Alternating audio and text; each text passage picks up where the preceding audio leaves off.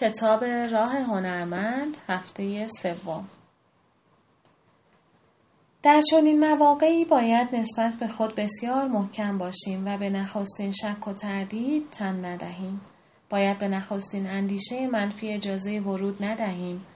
پذیرش نخستین شک و تردید مانند نخستین جرعه برای یک الکلی است. به محض ورود تردید به ذهنمان تردیدی دیگر تردید بعدی را برمیانگیزد و این دور باطل ادامه مییابد.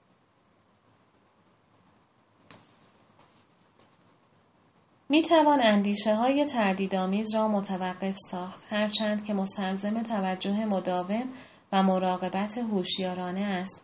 به محض خطور این فکر که شاید حق با آن منتقد باشد باید بیدرنگ دست به کار شد و به خود گفت تو هنرمند بسیار خوبی هستی. هنرمندی شجاع کار تو نیز عالی است و عجب موهبتی که از آن اثر را به وجود آوردی. وقتی اراده خداوند فیلمی رومانتیک که آن را کارگردانی کرده بودم آماده شد که در واشنگتن دی سی بر صحنه آید برایم به منزله بازگشت به خانه بود.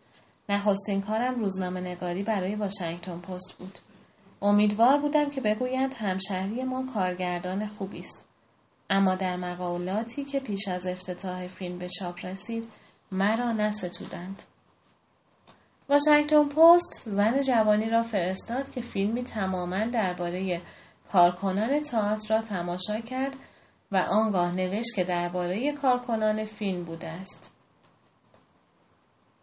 این را نیز افزود که بیشتر دیالوگ هایم سرقت از کازابلانکا بوده است حیرت کردم که کدام فیلم را دیده است می داشتم فیلمی را که خودم ساخته بودم ندیده بود فیلم من دارای چهل شوخی تئاتری و فقط یک شوخی درباره کازابلانکا بود. واقعیت ماجرا این بود اگرچه دردی را از من دوانه می کرد. خار و خفیف شده بودم. شرمسار. تقریبا آماده مرگ. چون پادزهر شرم خیشتن دوستی و ستایش خود است. چون پادزهر شرم خود خیشتن دوستی و ستایش خود است به این کارها پرداختم. برای پیاده روی به راک کریک پارک رفتم و دست به دعا برداشتم. فهرستی از تحسین ها و مقالات ستایش آمیز گذشته تهیه کردم. به خودم گفتم اشکالی ندارد. اما به, هن... به هنرمند درونم گفتم شفا خواهی یافت. و در برنامه افتتاح فیلم حضور یافتم و این برنامه بسیار موفقیت آمیزتر از آن مقالات بود. سه ماه بعد فیلم من برای یک جشنواره اروپایی بلند آوازه برگزیده شد که بلیت هواپیما و هزینه سفرم را نیز می پرداختند. در ارسال فیلم به فستیوال تردید داشتم. شرمی که واشنگتن ایجاد کرده بود زهر خودش را ریخته بود. می ترسیدم به فستیوال بروم. اما رفتن را بیش از نرفتن صلاح می دانستم.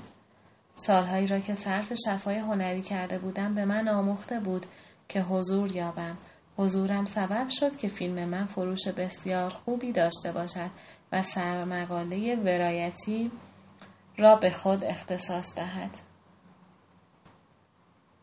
عنوان سرمقاله را در اینجا می آورم چون استعارش نصیب خودم نیز شد.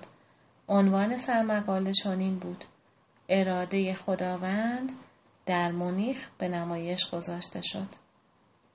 آری، اراده خداوند برای ما این است که خلاق باشیم.